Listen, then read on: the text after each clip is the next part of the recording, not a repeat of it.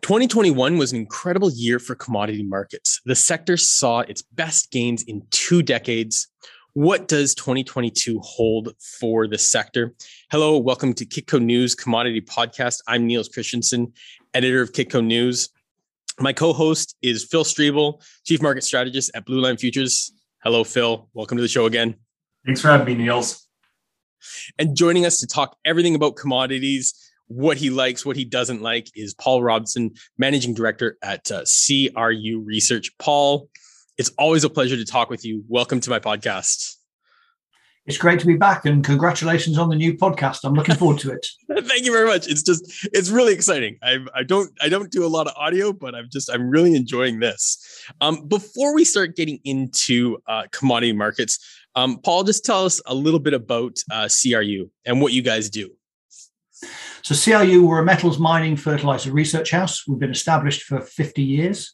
We're about three hundred strong, and we basically do independent research into metals mining commodity markets on a global basis. So that's everything from what's the price of hot rolled coil tomorrow, which is uh, you know underpins the uh, the the NYMEX uh, exchange, all the way out to are there enough uh, are there enough lithium and um, cobalt mines to meet our electric vehicle needs over the next thirty years, and everything in between. So great company to work for, good fun, and um, hopefully I can share some of the insight from those three hundred analysts with you today.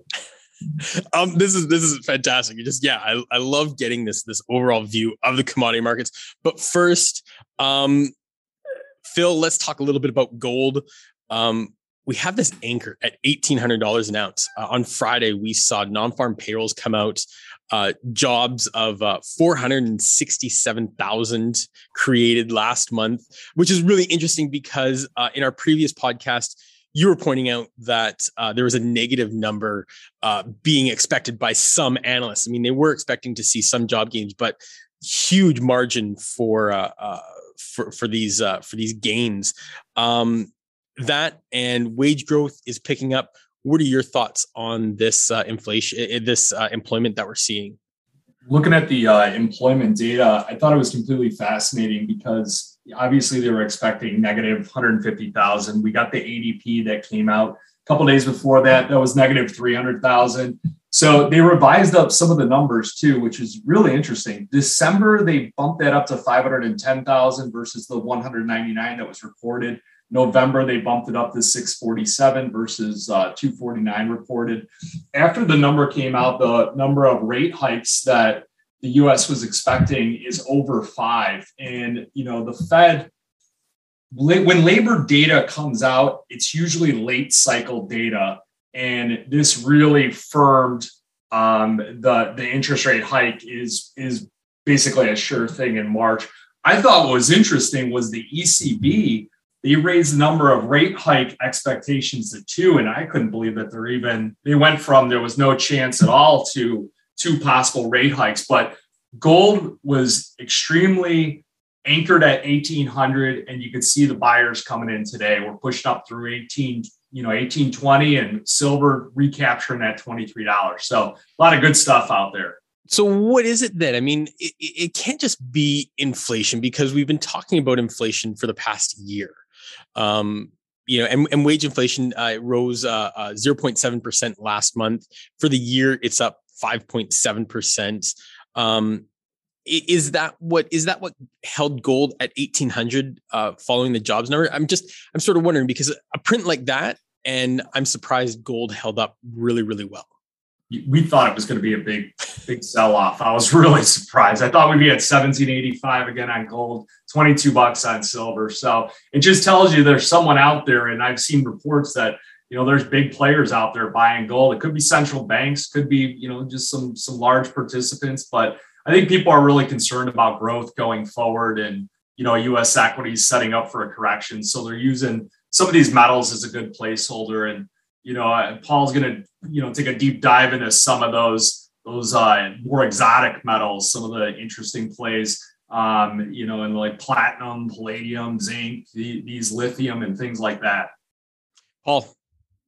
Yeah, I think, I mean, I, I think the inflation concerns are real and they're intensifying. I think in the U S, you know, wage inflation, and and it's really difficult to keep a cap on that with such strong um, payroll uh, numbers and such, you know, such um, public positioning that uh, that inflate, sorry, that interest rates are going to increase and your mortgages are going to increase, et cetera, et cetera. I think the E C B, Europe, there's a realization that the the significant challenge in Europe for the next year is fuel inflation, because even if we get through the difficulties with the gas markets in Europe uh, this winter, we're going to enter a summer at historically low uh, low gas levels, which means we're going to have a restocking period throughout the summer under pretty much any scenario except for very, very mild winter. So I think, you know, we still think gold's range bound, but there's certainly more on the upside in terms of where gold goes than there is to put together a downside case at the moment. Is it is it inflation? Um, is gold, like, if you look at all the commodities, um, we talk about gold as an inflation hedge. Some research actually suggests that it's not the best inflation hedge, um, you know, but it it still is the the inflation hedge of, of choice. Um, just, you know, I'd love to get your thoughts on that. I mean, my my personal view is is is that's too too simple a story for markets that are a bit more sophisticated these days. And I think Phil pointed to it. You know, there's concerns about maybe equities losing their uh, you know losing some steam this year. Um, there's clearly the upside of Russia, Ukraine, and I think more broadly, you know, where China positions itself geopolitically in that discussion should, you know, leads to uh, leads to uh, a new uh, a new concern over um, geopolitics and and therefore again looking for safe havens. And it's far from sure at the moment that interest rate hikes will be effective. So we can position all we like and we can post all we like and and, and maybe they come through, but nobody knows how the consumer will actually react, particularly with some of the funds that they've built up over the last two or three years. So I think it's a combination of, uh, of factors that say, actually, I'll, I'll just get a bit more exposure to gold right now, particularly if we do see an increase. You know, this will have been seen as a as a bargain buy at this, at this point. Well, I don't know what you think, Phil. Uh, I, you know, I was going to say, it, when I talk with our customers here and, and a lot of the people that, you know, reach out to us about, you know, trading in like gold and silver, they're coming at it from all different different reasons, and it validates like what you're saying, where it's it could be the Russia, you know, Ukraine. You're looking at that geopolitical hedge. It's also people thinking, hey, the Fed can't possibly, you know, do seven rate hikes. They're they're at peak hawkishness right now, um, or they expect the dollar to continue to weaken. They're coming at it on different angles, not like, you know, silver has always been, hey, there's going to be a, a squeeze on prices to the upside. And that seemed to be the reoccurring theme for people investing in it, where now it's like a sixty percent of the mined silver most likely funnels its way to China, ends up in some kind of electronic product. Now, once they resolve these supply chain issues, silver is going to have really robust demand. So, you know, it's just a lot of different reasons out there rather than the old traditional ones. Silver has actually been uh, a really interesting metal to watch. Uh, I just wrote a story actually on this. Um, uh, the U S Mint sold five million ounces of silver in January. Uh, the last time they did that was two thousand seventeen. Um, so we just we just see this this robust demand for the physical metal, which is really interesting because the price just, you know, like through January, um, the price was fairly volatile. I mean, trading within a, a three dollar range. Um, I guess, you know, the, so the, the Paul... the question I really wanted to ask you is, you know, what investments do you like for, for twenty twenty-two and, and why? So we, you know, maybe if I just do a set where we are, you, you opened by talking about how well markets have performed in twenty twenty-one. And um, we, we track a basket, you know, of thirty-eight commodities. Now, all thirty-eight of those commodities registered a year-on-year annual increase, twenty twenty-one over twenty twenty. We've never seen that. It's, it's never happened. Period. Um, and on average, those prices increased by seventy percent, seventy percent. And yes, there's a rebound in there, but again, that is um, uh, unprecedented. So twenty twenty-two, is a year that we think you see price gains to be retained and then some further increases. So we're looking at an average ten percent increase twenty twenty-two over twenty twenty-one, some losers and some um, some winners in there. So if we if, you know if we stick with the winners, um, the top top five, if I start and you guys can ask questions, um, you know, so top five, this is a bit of a cheat, but actually the best performing price basket overall is fertilizers. And I know you guys sometimes talk about crops, but the fertilizer basket, you know, we're looking at we're looking at prices that on average doubled in twenty twenty-one. This is across M P K, and that will increase again by another thirty to forty percent in twenty twenty-two.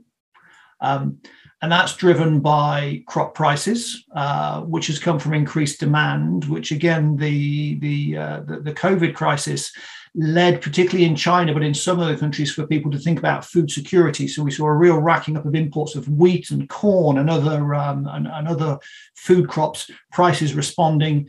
That in itself led to um, demand increase in fertilizer prices, you know, chasing crop yields.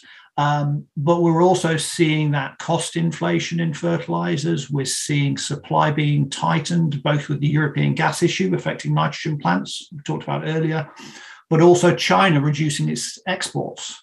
Um, so overall, we've got a picture which we think will continue into twenty twenty-two, forty percent price increase in twenty twenty-two, really good for Canadian potash producers if they can get material out, um, uh, and then some moderating after um, after that. So that that's our number one pick as a basket, I have to say. Um, then more traditionally, and perhaps some of your listeners won't be so surprised here, um, nickel markets. So um, another year where markets are going to be balanced, and therefore the demand upside supports prices, which are already at ten-year highs. Um, again, really important, you know, we focus on E V and that's driving momentum.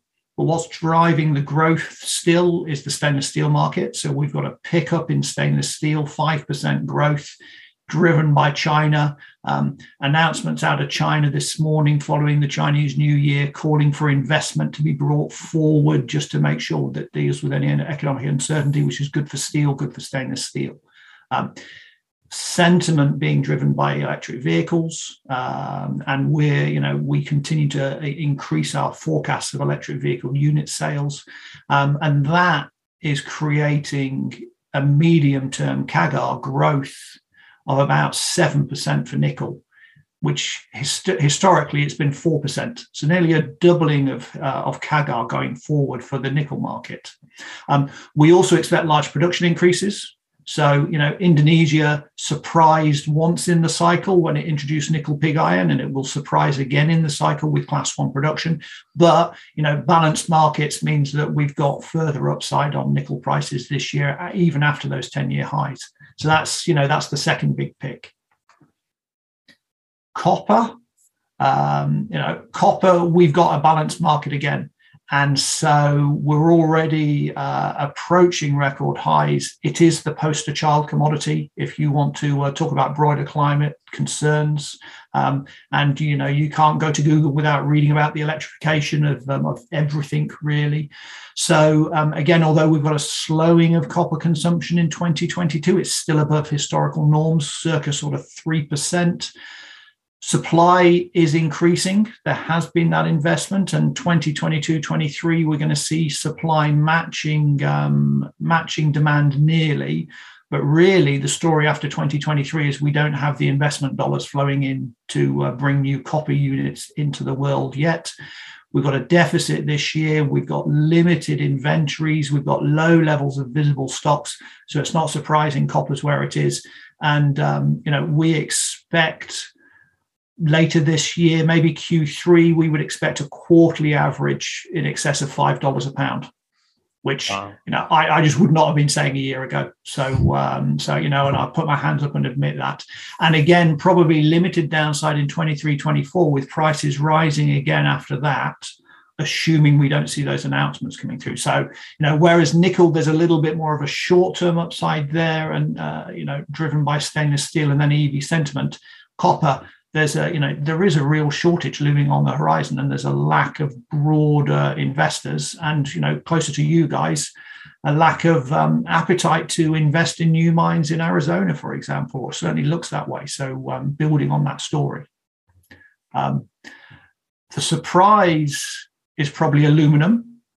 Um, and I've been tracking that for such a long time. Um, and, um, you know, again, deficits in twenty twenty-two, uh, good demand growth in twenty twenty-two on the back of construction and, um, and exports. But again, really a supply story and a China story. So China becoming much more balanced in its approach and no longer being that large exporter of, um, of metal units, which brings the world more into balance. And then currently about seven hundred fifty thousand tons of smelting capacity that is um, curtailed in Europe, again, because of high energy prices. Now, that won't remain curtailed all year, we don't expect. But we're looking at, you know, over a million and a half ton deficit in twenty twenty-two. Again, stock on a global basis, I should say, uh, reducing stocks and critical stock levels. So again, um, decent prices uh, retained in um, two thousand twenty-two. Um, and my final one, if that's okay. So the one that maybe this will surprise people that I think it's still running under the radar is cobalt. And, uh, you know, even with the current price increase, I think it's running under the radar. And, and the, what I would say is, you know, again, E V battery demand consumption will triple in the next three to five years. Um, there continues to be underinvestment in supply. And unlike copper and unlike aluminum, bauxite, and unlike some of these other metals, actually, that is a structural issue. We don't know where it's going to come from in the medium term, and there's limited availability. Um, there are short-term production uh, problems. Um, the aerospace sector is now starting to recover, so you've got that additional demand that's going to come back in for um, heat-treated alloys. Um, investors understand this. They probably need more evidence of, you know, the physical markets before we see the next sustained price rally. And, and the one to watch, I'd say, is one of the things we're looking at is what if Chinese E V export growth, what if that is the thing that catches us all out and we see an acceleration of Chinese-made E Vs propelling across the world? And I know you guys have the Polestar brand in Canada and the U S. We've got it here, you know, set itself up alongside Tesla as a premium brand, owned by Volvo, owned by Geely. You know, it is Chinese technology and it is, you know, starting to be accepted. So that may be the thing that surprises on the upside in terms of bringing adoption rates forward, even from our forecasts. Okay, so I'm going to admit I know absolutely nothing about your first pick, fertilizers. I'm not surprised about nickel, uh, uh, copper, aluminum. Cobalt's a bit of a surprise. I know nothing about cobalt either. Um, but yeah, it's it, there, there's definitely a strong bullish sentiment for for base metals heading into into twenty twenty-two, especially as we look at, you know, infrastructure uh, spending sort of just across the globe, and and this this uh, green uh, revolution, green energy revolution, which is going to need copper. Um, I was reading actually a few months ago. I was reading a report from uh, Wood Mackenzie saying that um, if copper prices do start to rise, then aluminum will be um, a substitute for copper in uh, some of these uh, in, in this grid stuff. I mean, it's still, it's not as, it's not as good as copper, but it's okay for, for if prices get higher. So, so our analysis, most of that happened ten years ago, you know, so the, the switch out of high voltage grids for, for to aluminum conductors over copper has happened. There's probably less substitution can take place there than you think. Um, we would say that actually high copper prices are, are more likely to lead to um, to um, husbanding of copper resources in the power sector. So there's an awful lot that could be done in the power sector if you if you bring through um, remote access technology, local grid, uh, local grid generation, uh, remote access, um, load management. That would save reinforcement of local grids, and that's where all that copper consumption generally takes place now, on the low voltage local grids. So anything you can do to load manage and take take away the need to move wires from um, you know from some central grid to local areas, that'll you know the technology will definitely be helped by higher copper prices. So, but Paul, now, saying, oh. sorry, Paul, you were saying that uh, twenty twenty-three is when you really believe that this copper is going to take off. Is that, was that correct? So twenty twenty-three is when you start to see the lack of supply supply coming through. So by twenty twenty-three, we've either got to see a slew of further announcements in the field to say we're, you know, we're investing in new copper facilities, new copper mines, or that's when I think it becomes apparent that um, what are relatively balanced markets at the moment start to move into deficit. That's really interesting, because I was looking at the futures curve out there. When you start getting out there in the back half of the year, those prices are higher than the front month there. So that's got to be where it's exploiting that um, that imbalance yeah. that you point out. And you know, you've got guys like Freeport C E O drumming the drumming the uh, or drumming the drums on um, on on the future of copper at the moment. You've got Goldman Sachs saying it's one of their commodity favorites. So it's not um, it's not a secret, but the challenge is, if I'm in the commodity sector, if I'm in the mining sector, you know, investors told me quite rightly a decade ago to stop making things just for, you know, just for chasing volume. They told me to start focusing on free cash flow, start focusing on value over volume, make sure that demand's there. Governments and companies like C R U are now saying that this energy transition will take an awful lot more material to, uh, to, to meet that energy transition. But all of that risk is currently being put onto the mining companies, and we've had consolidation in that sector. So there are fewer mining companies out there, and they've all got their banner copper project, and they don't necessarily need a second or a third one.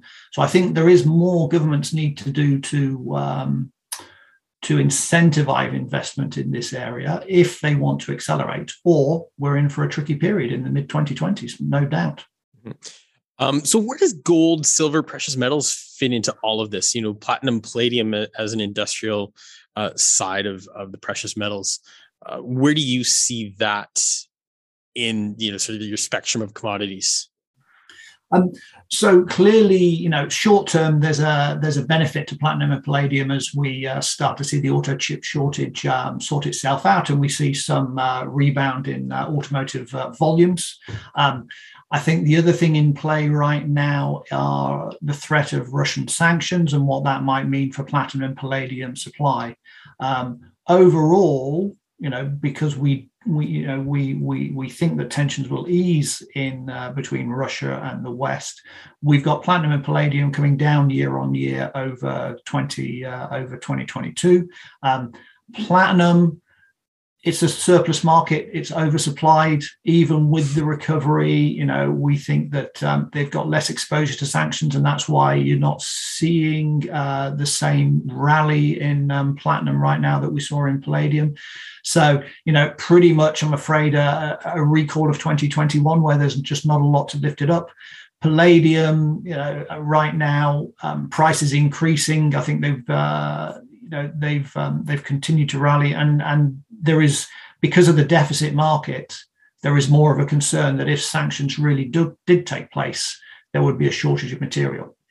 What we suspect is happening right now is you're seeing a little bit of um, forward buying of that material. So on the physical market, automakers, they're buying in advance of sanctions. What I wouldn't rule out is, you know, Russia voluntarily cutting supplies in a tit for tat. So uh, it's not so much, well, you know, I've seen commentary saying the West will never let this happen. But if Putin's really scenario planned through the things he can do to impact the European sector, for example, then gas is clearly one of them. Starting to um, restrict items like palladium would be pretty effective and not so um, painful on the on the wallet for the uh, Russian economy. So I think there's a bit of forward buying on that. Um, if sanctions uh, don't take place, then again, we see palladium coming off this year. Um, interesting. Uh, I'm surprised uh, oil isn't on your top five, you know, with the, with the rally that we saw last year. Um, and we see all of this um, demand and lack of supply. Where does oil fit into your picture? So we've got oil um, pretty much, I think we're pretty much flat year on year. So yeah, we're um, we're pretty much flat year on year. Um, annual average trading somewhere between seventy and eighty dollars a barrel. Um, We think that supply has reacted, and um, and again, we think probably from a particularly from a um, in inflation hedge. If we see inflation start to spike in the U S, then there'll probably be moves to um, bring back some of that shale production that still is um, idled in the U S. So we see a natural cap of existing capacity in the U S. Again, sanctions aside, and therefore. Um, We still maintain all of those gains. We're still looking at multi-year highs for the oil price, but we're just not seeing that kick on that I'm seeing in some of those other commodities I talked about. Phil, what do you think of uh, uh, C R U's top picks for uh, twenty twenty-two? Uh, the, the the fertilizer one's really interesting. The you know, as soon as I get off the phone, I'm going to be pricing up some options on uh, the copper market, trying to make a jump on that. Unfortunately, I've never traded cobalt before. I find that extremely fascinating. I'm disappointed in platinum. You know, you really you really punched me in the gut by saying you don't see much uh, you know much growth on the platinum, because that's one that when we drop below a thousand, it's like the phone's ringing off the hook and everyone's trying to speculate in it.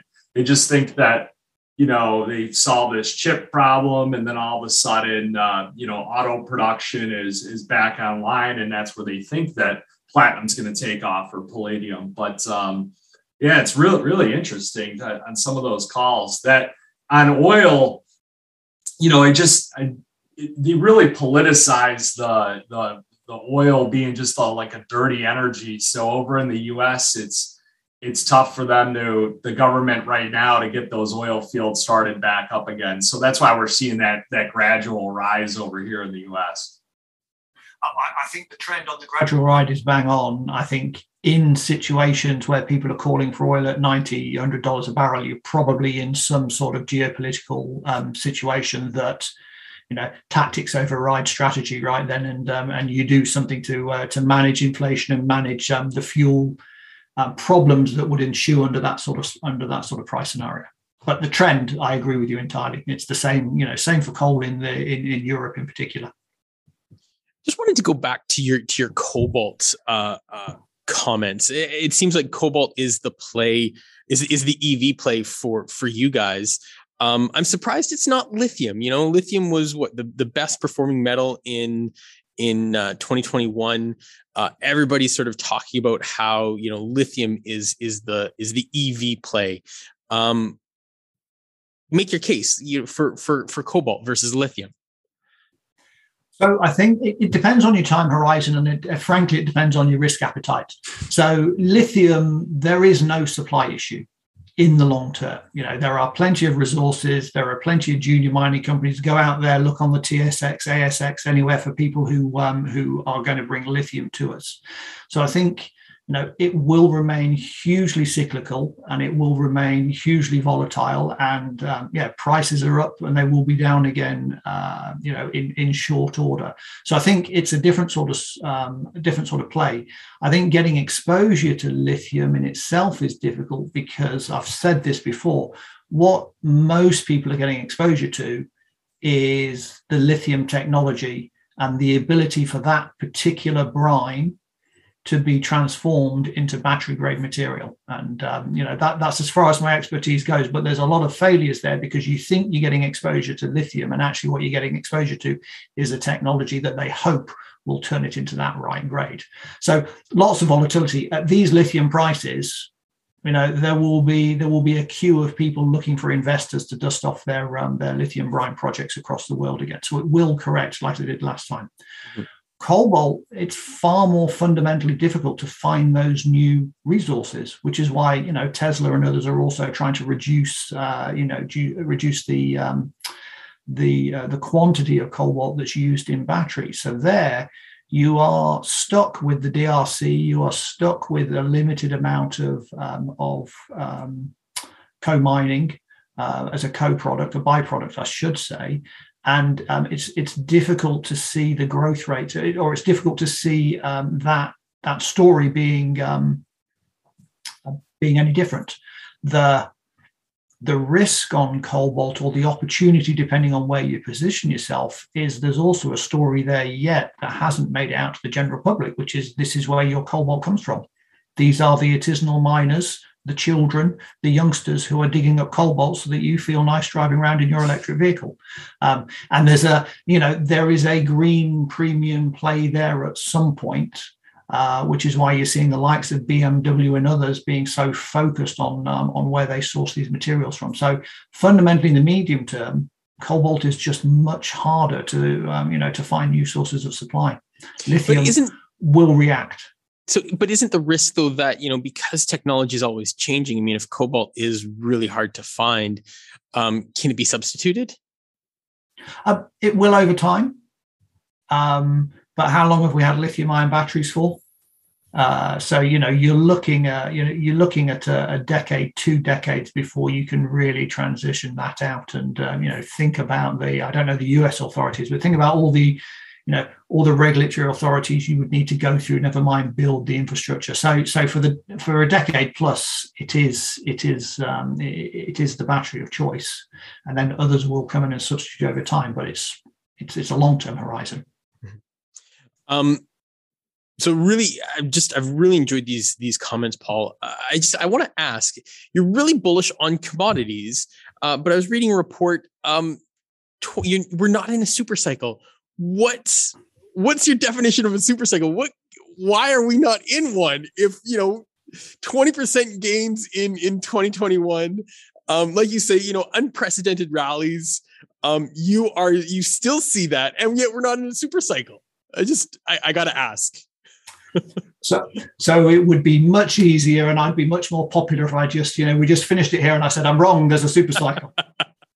um, I'm afraid we don't think there is. So, so there are. There's a couple of things behind that. You know, there's there's the short-term recovery, as opposed to a long-term gain. And so, super cycle for us means year-on-year, multi-year demand growth outstripping supply on a multi-year basis.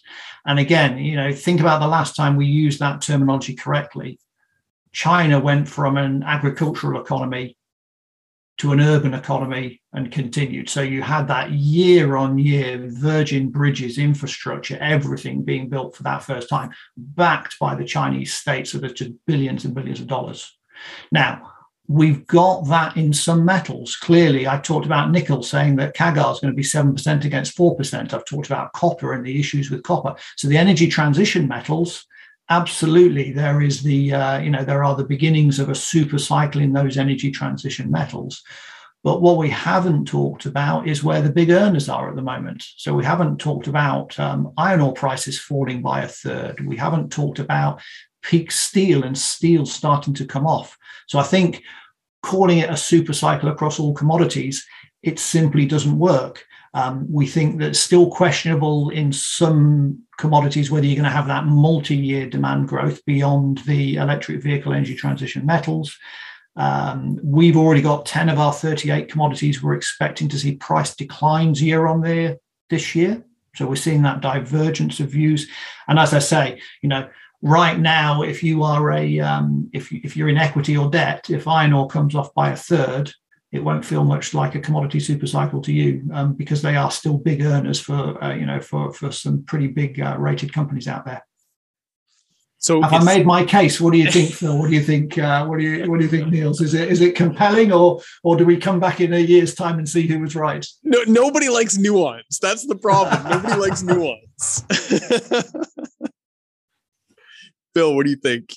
Yeah, I'm really disappointed again. You, you, you beat me up over here. Commodity super cycle. It sounds sounds like you know the, the, the biggest headline out there. You know, rising inflation, super cycle. You, you do got the cycle going on in a few different um, commodities out there, like the agricultural markets. They just kept they just kept going, and you know that could also align with that fertilizer and, and some of these other ones. They just haven't really gone anywhere. And a lot of commodities, you're right, we've seen we're seeing lower highs. So on the charts where we peaked last year, you know they're they're starting to come off, or, or they haven't gone anywhere. So you know there there's there's a cycle somewhere. You just got to find it. I, I'll settle on a um, energy transition supercycle. Um, But but look look at the NYMEX steel price and look how that's come off since Q four, and, and think of the, the billions of dollars that are underpinned by um, by steel, and then and then you you know you you have a different view, I'm afraid. Well, and and you know, a, a lot of these themes that you've talked about, you've you've also mentioned China. Um, what is your view on China? Uh, you know, they they are growth is slowing. Um, it's really it's especially you know I've been reading comments about copper. Um, China's growth is slowing, however, because of energy transition. You know, this this need for for more copper in the infrastructure that's really helping to to offset Um, some of the slowdown in in China. But how big a how big of an issue is this for you guys? You know, what are you guys watching? So, so we we remain positive on China at the moment, and um, you know, the thing to remember is China has far more financial and political levers still available to it to um to fix any issues it comes across than than many economies across the rest of the world. Um, I think there are, you know, there are three things that we talk about a lot at the moment. So one is obviously Evergrande and the Chinese construction sector, and you know, unsustainable debt levels. Um, that's something that that is manageable by um, by the Chinese government. It is, um, you know, they are big numbers, but it is something that they can manage. It looks like, you know, the the best story at the moment is some sort of breakup of Evergrande and Um, Some of that, uh, some of that debt being reapportioned to S O Es, and some of those constructions being reapportioned to S O Es. Um, I think the the focus for the Chinese government with Evergrande isn't the international um, uh, debt holders; it isn't the rest of the world. It's that Chinese middle class that have bought second homes and are that, you know, that is their pension. That is how they've got their exposure and how they've got their investment savings. And I think the Chinese government are very focused on retaining support of the middle classes. And you saw that with the, um, you know, with the uh, clean air policy. And so that my concern would be if they lost Chinese middle classes and you lost Chinese consumer confidence. That would be my first trigger to say something's going wrong in China. And we don't see that. They've got the fiscal policy. Again, if you want the left field, so the thing that we're debating at the moment and the thing we're watching over the next month is, it, I think the one thing that, that is, is difficult for them is, I call it COVID versus zero tolerance. So um, the Omicron variant, you know, can zero tolerance, well, it's not clear what China's route out of zero col- tolerance is. And clearly they're going to try and contain Omicron. I'm no virologist, but if they can't do that, if the Olympic Games lead to a much wider outbreak of that Omicron variant, that transition for the Chinese government, I think, would be difficult to transition the population away from zero tolerance to we're going to allow it spread in our in in, in our population. So that's the bit that's got us scratching heads at the moment. Can they contain it post-Olympics? And how would they smoothly transition if they had no choice? So that's the one to watch on the downside. Um, and and I guess, you know, moving back to to the Western world, um, you know, we've talked about interest rate hikes. You know, they're, they're the Federal Reserve is looking to, I've heard anywhere from, from three to eight interest rate hikes this year. Um, markets are pricing in a, a fifty basis point move uh, for March. Um, they're even, you know, the Fed is even talking about reducing its balance sheet. Um, what are the risks of a poli- policy mistake? I mean, what are the risks that the Fed, um, E C B, you know, they they they they didn't they came out and they didn't rule out uh, a twenty twenty-three uh, uh, rate hike. You know, it, it it seems like they're pushing earlier, maybe fourth quarter for their for their first rate hike. They're they're reining in that, um, and I'm just sort of wondering, you know, is is there a risk that that tightening monetary policy around the world um, chokes off economic growth? That absolutely is, and and I can I can talk from the echo chamber of the U K and Europe, and you know this. Well, you guys, message, you guys saw your second rate hike. I mean, you guys are are extremely aggressive right now. So we saw our second rate uh, rate hike, and we also saw the governor of the Bank of England go out publicly and say, "Don't ask for um, don't ask for pay increases because we need to control inflation." Now, now, politically, that wasn't the most sensible move, and I think he's had a mild rebuke. But but if the consumer believes that the mortgage payments are going to go up and they're not going to get a pay rise, yeah, you absolutely are going to choke off that consumer demand. Um, and so I think it's a really difficult balancing act. Um, I think in Europe it's difficult because of the energy situation, as I say. So probably more than wage hikes, um, it, it's the it's the energy situation and what happens over the next year, because that really does look like it's baked in. Whereas the U S, it's probably more on the um, on, on the wage hikes. Um, if I give you one one insight you might not have heard it, that that I think really encapsulates the fine line governments are taking. So in the U K, we have something called a price cap on energy prices, which is regulated and sets a um, sets a limit that can be charged to the uh, to the lowest in society for energy. That limit's just gone up by fifty percent because it's a trailing index of actual prices. So fifty percent on the lowest paid. The government have turned around and offered a um, one hundred fifty pounds rebate, rebate, and most interestingly, they've offered a two hundred pounds payment deferral. So they've said, we'll reduce your bill by two hundred pounds. We will now charge you for the next four years, fifty pounds back to reincur that. To, you know, and what they are betting on is that these energy prices come off. And what they're betting on is that the political situation will stabilise. There'll be less dependence on gas. There'll be less dependence on, um, on, on energy. But if they're sat here in a year's time and the energy price situation hasn't resolved itself, you've just put off that inflation or that um, that economic dampener for a year and crossed your fingers. So I think they know that. I think it's a really good example of how they're trying to um, uh, tread a fine line, and, and that's going out to about. Um, I think that's going out to about uh, one point five million households. So it's not it's not insignificant in the in the U K world. It's uh, or they could just do what the Fed does and just not look at energy prices when it comes to when it comes to inflation. I mean, that's the, yeah. that's core P C E. You know, if you don't if you don't drive a car and you don't eat food, um, inflation's well contained. It's... There's lots of conversations here about what you should include in inflation and not include in inflation now, and particularly for low-income families. So again, there's I haven't seen the data, but there's lots of data that shows that the basic commodities, the basic foodstuffs, the basic energy, those things are um, propelling. You know, they they are, uh, are, are there's much higher inflation in those areas than there is even in the headline numbers. And that's that's mm-hmm. bad political news if that if that comes through. You know, politicians will have to listen. Well, I guess it is is a recession sort of the the known unknown, as it were?